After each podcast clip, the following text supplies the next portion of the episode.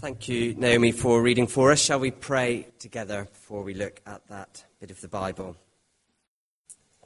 Thank you, Heavenly Father, for what a joy it is to know you in your greatness. But are, um, often we can't see you as you really are. And so we pray today you would, by your Spirit, open our eyes so we see how great you are from your word. In Jesus' name, Amen. Okay, here is uh, on the screen as of Friday the UK top 10.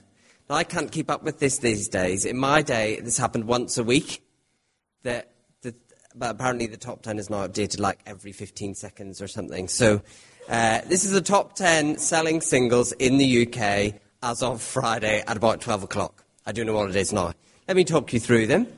Number 10 is Ed Sheeran, Castle on the Hill. That's a song about nostalgia. At number 9, It Ain't Me. That's a song about a relationship breaking up. Number 8, Solo Dance. That's about a girl who goes out dancing and a guy trying it on with her, but her saying, No, I'm not interested. Uh, something just like this. That's about a romantic relationship being the solution to life's problems. Passion Fruit is a song about a relationship breaking up. Symphony is a song about the perfect relationship being like beautiful music. Galway Girl by Ed Sheeran, that's a variation on a theme. It's about a romantic relationship, but with an Irish person.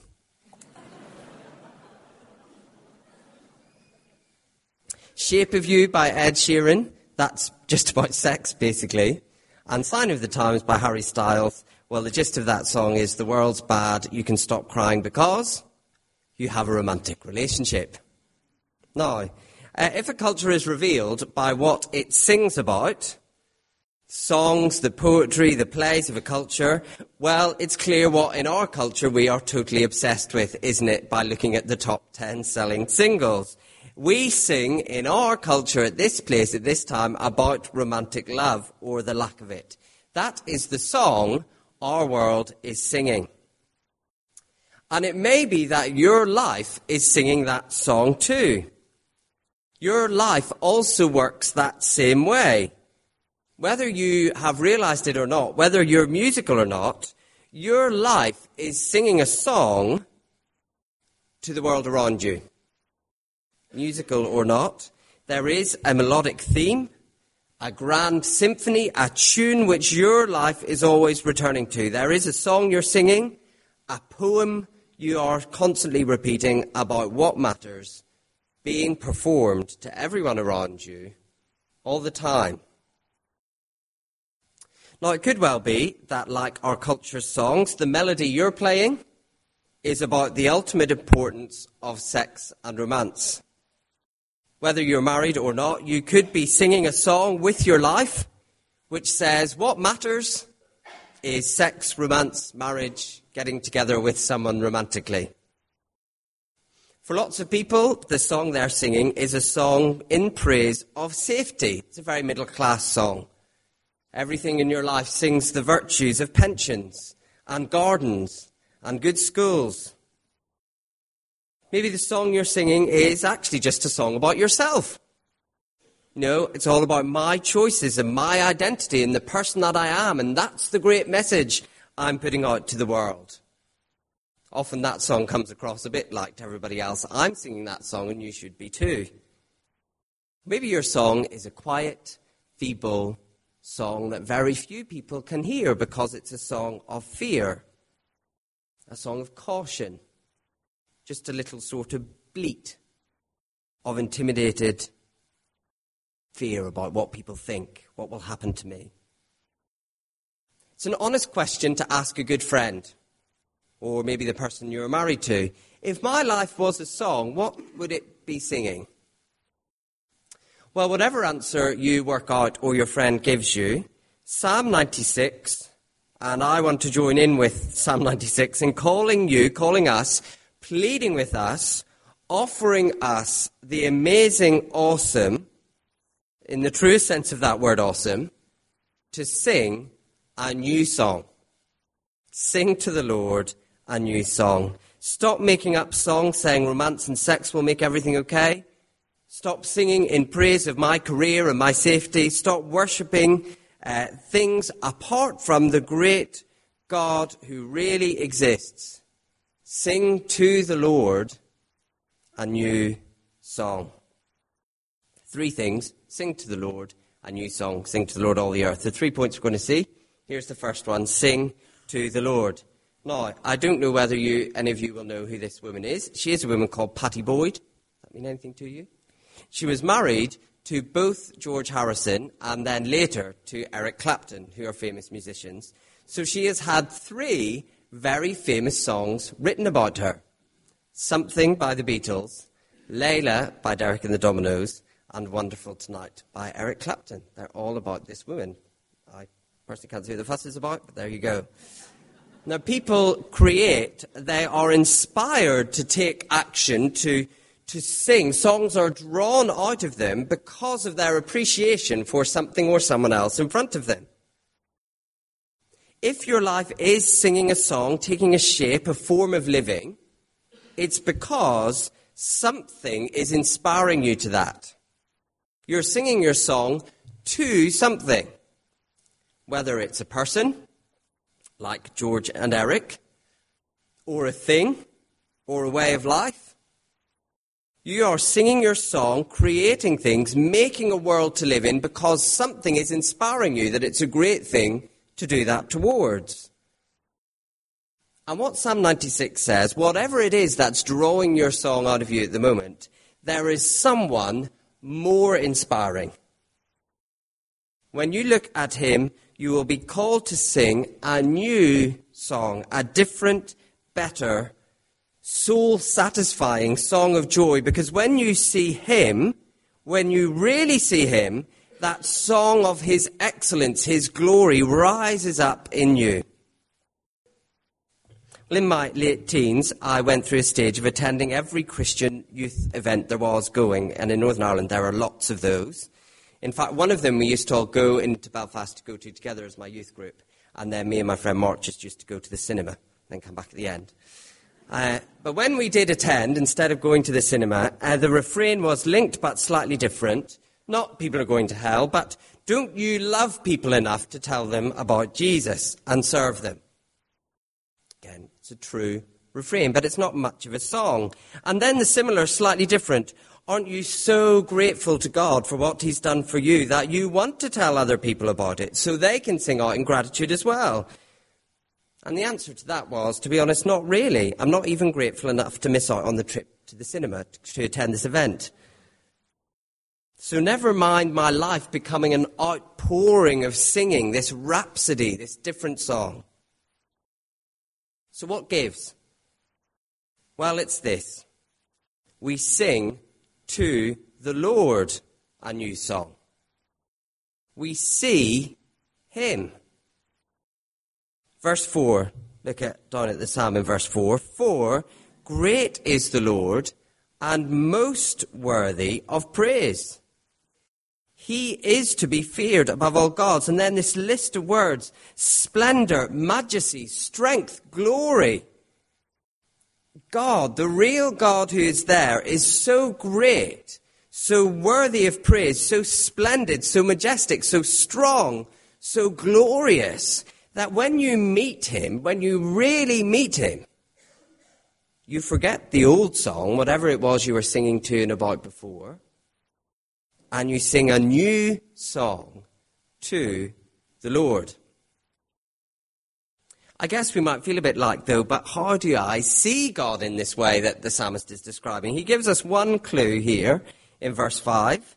The Lord, that's the word the Bible always uses for the real God, the Lord made the heavens.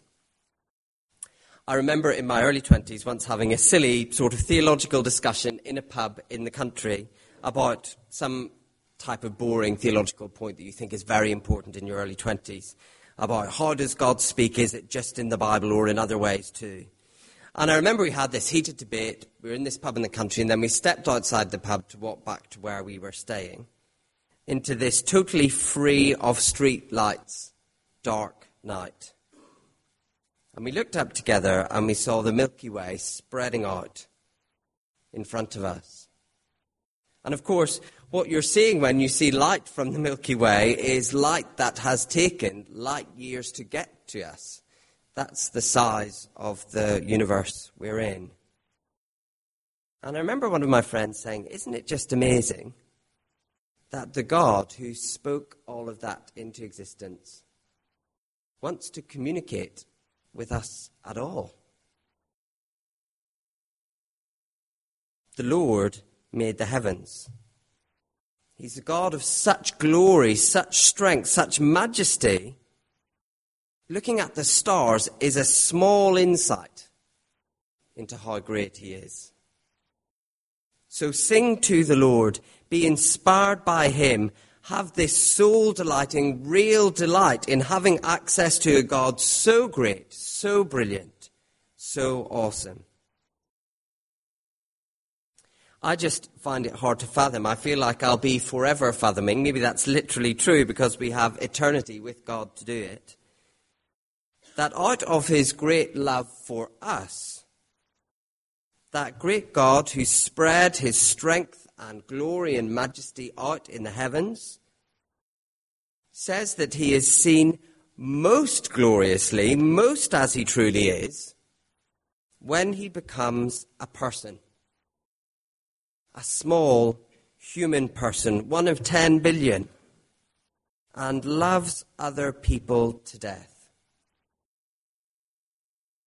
It's true that the Lord made the heavens. When all the other things that we lend our lives to singing about have made diddly squat difference to us. In fact, probably the stuff we are singing the song of our life to, whatever it is, probably makes our life more difficult.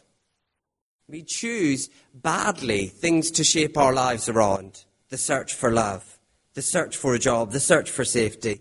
Well, that's because they're not real gods. But the God who made the heavens, he stepped in below the heavens to a tiny planet in a tiny corner of the universe out of his amazing, majestic, never ending self giving love. He humbled himself to nothing out of that love. And Psalm 96 is saying if you're going to sing about something, sing about that. Lots of us, I guess, who come here every week know that.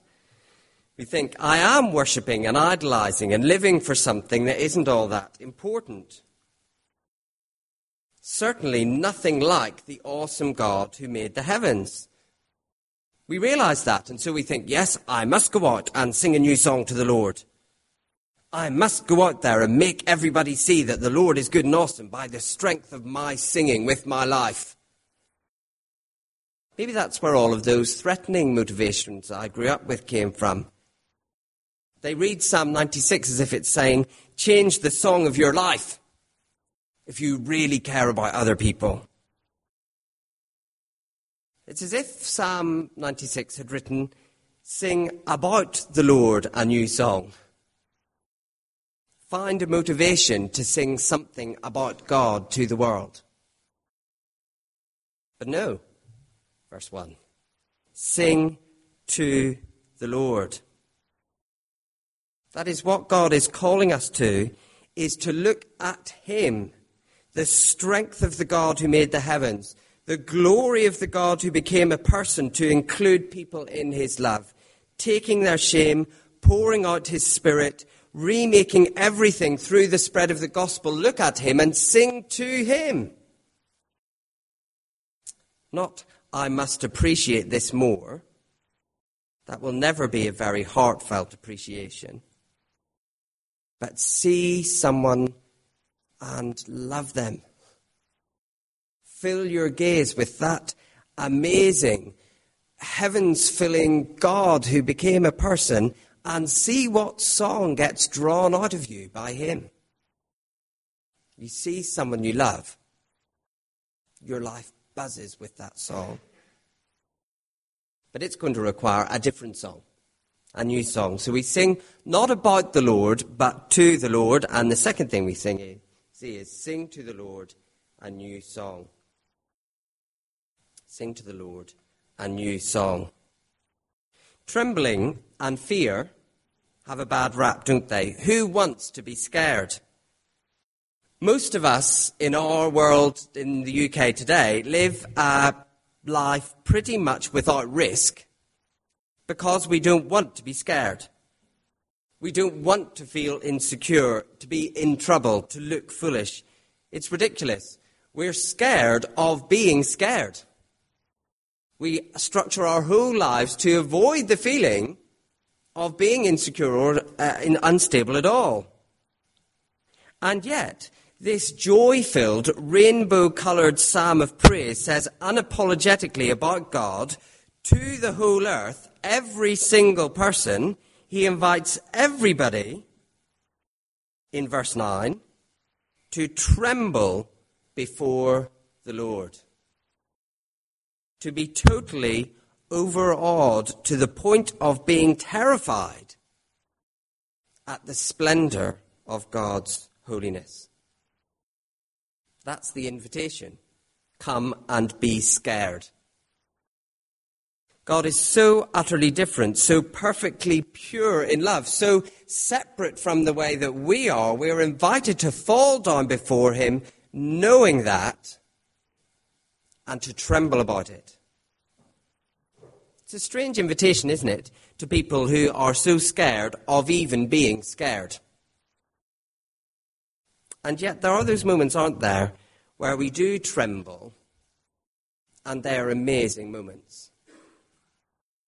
Perhaps it's the moment that you held your first child in your arms.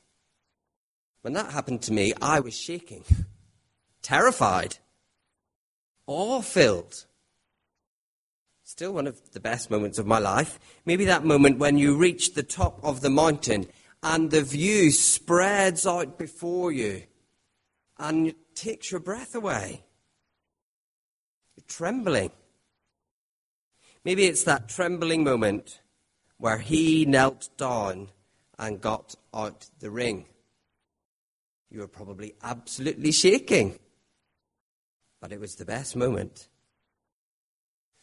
It's not just that we like those moments of trembling, we live for those moments, don't we?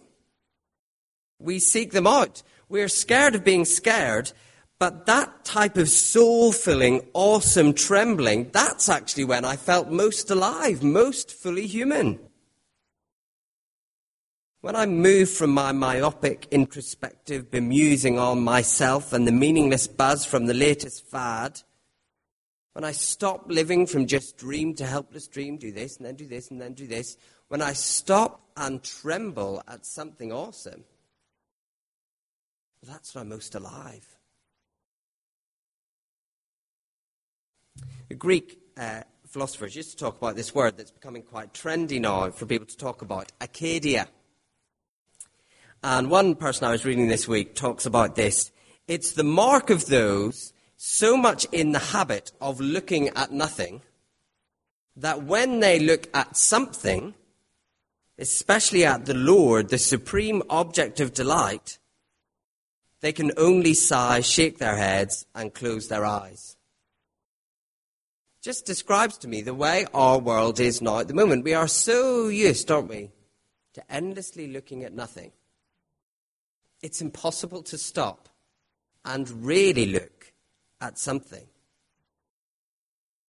And the psalmist says, step out of that sad, dull, boring, subhuman way of living. Scroll, scroll, scroll, scroll, scroll. He says, step out of that and tremble before him, all the earth. Sing a new song about something real and brilliant and worth singing about. Joyfully give to the real God the honor that is His. That is when you'll be most alive. If you're constantly half heartedly jumping from tweets to checking emails to updating Facebook, perhaps even at this exact moment, you're yawning, thinking about your shopping list, planning your work or school or lectures for tomorrow, you know, the song of your life basically is shaped and written about things that you don't even like that much. You're so tired of life. You're weary looking at those things. Well, Psalm 96 says, well, you don't have to do it.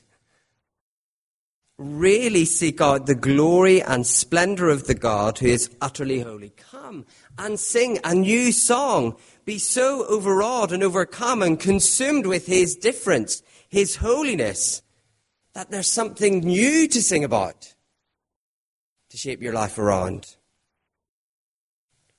This invitation to sing to the Lord a new song is challenging. It is saying, at the moment we are singing to stuff that isn't God, and there is only one real God, so we should be singing to Him. It's right.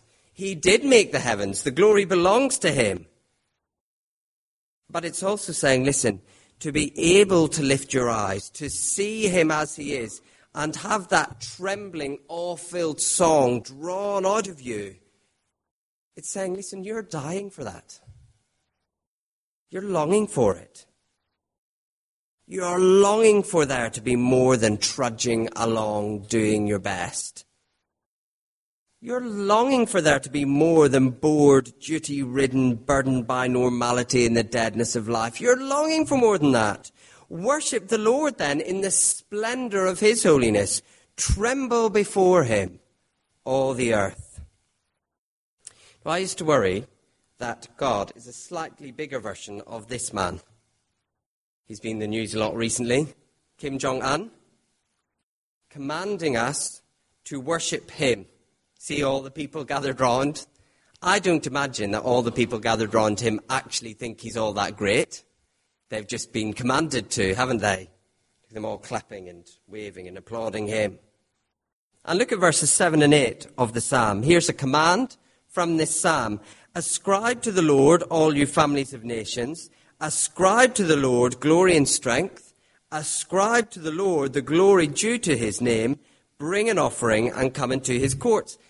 Is God just standing in heaven, needy? Being like, oh, I just wish someone would sing praises to me. It's so boring up here without hearing Christchurch Liverpool singing their songs together. Then Sunday morning comes and he's like, ah, that's better. Sounds a weird view of God, doesn't it? And it says the glory is due to God's name. That means basically no matter whether we give the glory to God or not, it is His. So why does it matter to Him? If we ascribe the glory to Him, if we sing to Him, if we praise Him. Because of course, it's not for His benefit, it's for mine and for other people's, as we'll see in a moment. I'm the one who's longing for something greater. I am the worshipping soul, and without God, I find myself worshipping all sorts of things that don't really deserve the song of my life. Meanwhile, in Christian land, we're thinking about emotionally manipulative ways to try and get people to live right. The psalmist says, just sing to the Lord a new song. Worship in the splendor of holiness. Tremble before Him. Enjoy the wonderful, breathtaking difference between God and you. So don't walk away from God thinking, well, I ought to be better at singing His song. See His glory and respond from your heart to the all consuming, all satisfying greatness of God. And if you don't know where to start, begin to get a picture of it from the heavens. Stop being scared of being scared. Step out and look at Jesus and ask God to show you his glory in the face of his Son who became a person and poured out his life and reigns over the world. Fill your hungry soul with the greatness of that God. Sing to the Lord a new song.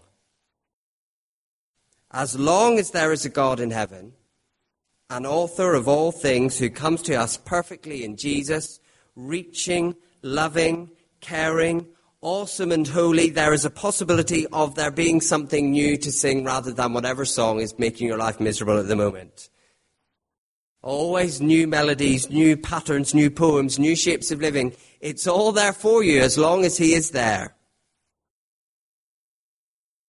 So ask God to crack through the dry hard heartedness the melody you're sick of, your old song. and teach you a new song that comes from trembling at the splendor of his holiness. If you're scared of being scared, you won't do it. Coming face to face with that awesomeness will be scary, and his holiness will burn away your commitment to all the things you feel like keep you safe, all the false gods that are still hanging around. But do sing to the Lord. Look at him and let your song be drawn out. A new song, a song that is about his awesomeness. Fill your spiritual boots with his glory. Let me talk uh, then. The third thing that we see is sing to, the, oh, sing to the Lord a new song, all the earth. I went to an event recently, which was an event where um, Christians um, who are gay were telling their stories to church leaders so churches could understand that community better. And one girl was giving her testimony about how she was an out lesbian and um, she fancied this girl who's on her corridor at university and so went to church with her. And, but the girl who was a Christian clocked on that this was like a romantic sort of thing, so was terrified and basically kept saying, No, I don't want you to come to church with me. And the lesbian woman was like, no, I was very persistent and insisted in coming to church with her. And she was like, no, please don't come. And um, then they ended up going to church together, and she said, I just heard about the gospel there and became a Christian at that moment. And she's still working out what that means for her life. Now, that is one of many stories I've heard in my life of basically Christians being very, very reluctant evangelists. You know, lots of people, maybe like you here today, it wasn't that some Christian really dragged you into becoming a Christian. It was more you were the one saying, I really want to know about this. And they were like, oh no, I'm a bit scared to tell you. And you were like, well, stop being scared and tell me the truth, please. Uh, lots of people become Christians that way. Lots of us end up doing this thing we call evangelism, spreading the gospel, sharing our faith, sort of accidentally or reluctantly. And that's good, isn't it? It just means God's more committed to people becoming Christians than we usually are and it's a good job. But we do realize when that happens, it's not sort of right. And so we hear the sermon about evangelism, we think, okay, I will get out there and invite and embarrassedly hand out a few flyers to the carol service in work. And no one's criticizing that. You know, I think God smiles on us when we get out there and do something right, even when we don't really feel like doing it. So if you've been doing evangelism in that way and, you know, saying to your friends who aren't Christians, please don't come to church with me. And they've been like, no, I really want to. I'm not criticizing that. We're very glad those people come along. It's better than I usually do. But when we're talking about Jesus that way, it feels like there's something missing, doesn't there? It feels like this should be something that's bubbling up inside me, spreading out this wonderful news. You know, the truth is, I might get guilted into it occasionally, and that's better than nothing, but that doesn't quite feel right for something so momentous. Well, Psalm 96 says, Sing to the Lord, all the earth. It says, The whole earth is invited by God into this place where we see Him, and this amazing new song is drawn out of us. The God who we belong to shapes us into who we should be as we see Him. But how does the whole earth receive this invitation? How does the whole earth catch this fire? Verse 3 Declare his glory among the nations, his marvelous deeds amongst all people. Or verse 10 Say among the nations, the Lord reigns. Note it doesn't say gather a few Christians together on Wednesday nights and have a discussion about what it means for our lives that the Lord reigns. That's what it says. We'd be the most obedient church ever. But no, the way the whole world is called to sing the new song to the Lord is that people who know the true song, who have seen the glory of the Lord, their lives sing this song out there amongst the nations. What if we could be so drawn into this amazing song of God's greatness, so captivated by the true glory of God that we see in Jesus, that we are just among the nations singing that song, saying among the nations that the Lord reigns. passing on the joy and satisfaction and the amazing glory of Jesus that we ourselves have experienced. My, whatever word you like to use, evangelism, faith sharing, whatever it is, is far from that. Yours may well be too, and I'm definitely not saying stop what you're doing at the moment. But what Psalm 96 is saying, this is more likely to spread if it happens through people who love the living God, who are amazed at his holiness, who are deeply convicted of what he's like, then they're much more likely to just be there in the nations talking about it. Please look for then and ask for and really deeply want the greatness of the true God to be imprinted all the way through your life.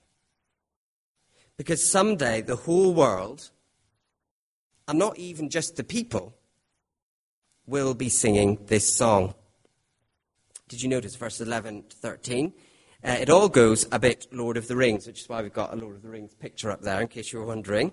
The trees of the earth are going to sing this song before the Lord. Now, I don't know about you, I've never seen a tree singing. Uh, someday the Bible seems to say that I will, and I look forward to one seeing whether it's a face like this or some other way. It's all a bit sort of Lord of the Rings. But the story of the Bible, that's because Lord of the Rings is copied from the story of the Bible, basically, is that everything in the world is made to sing out that God is glorious, that God is beautiful, that God is amazing. And at the moment, everything in the world is broken and wrong and imperfect. So it doesn't sing that song. But someday, when God judges the earth and puts everything right, the sky, the earth, the sea, the fields will rise up to perfectly reflect the glory of God in an amazing new eternal song.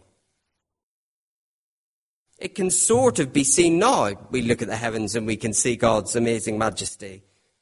But it seems obscure, doesn't it? Lots of people look at the heavens and say, No, I can't see God there.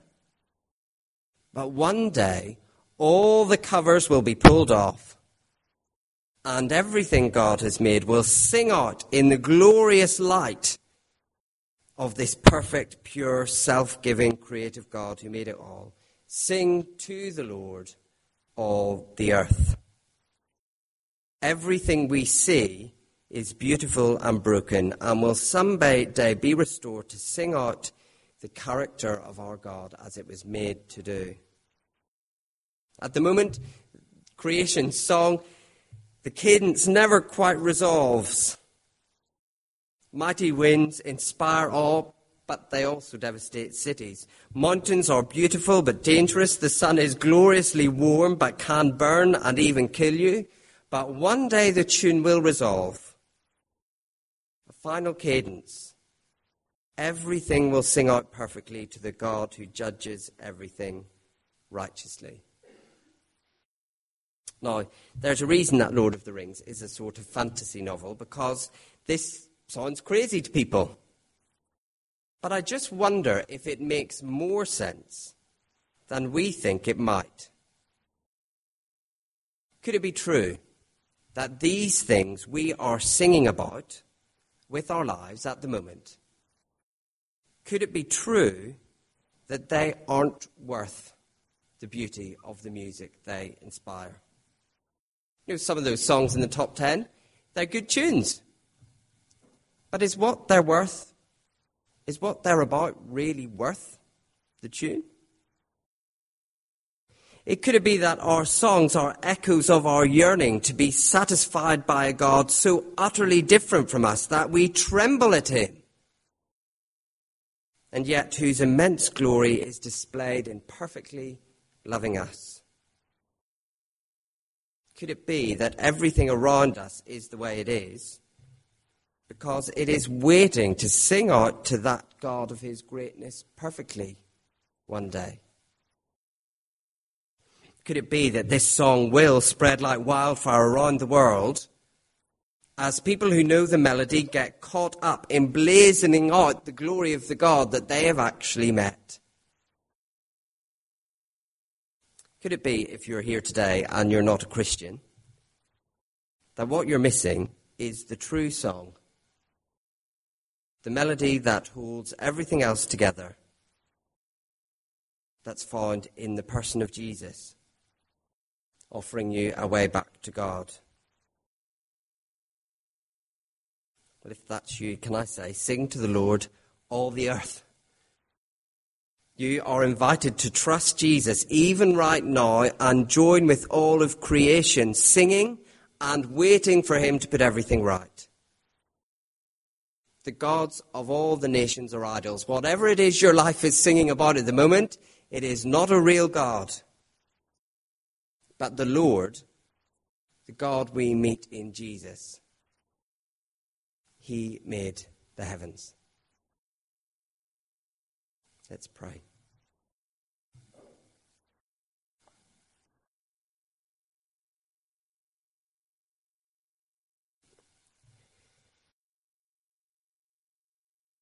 For great is the Lord, and most worthy of praise. He is to be feared above all gods.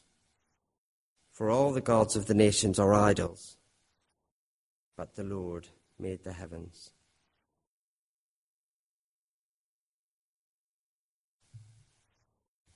We pray, Heavenly Father, for the work of your Spirit in our lives so that we can appreciate your awesomeness.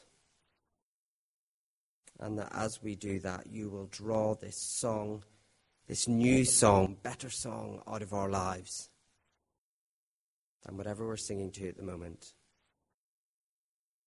We pray that as we see your glory in the face of Jesus, that you'd help us stop scrolling on, never interested in anything, but sucked in and captivated by Him. We just pray, Heavenly Father, you will do that for us. In Jesus' name, Amen.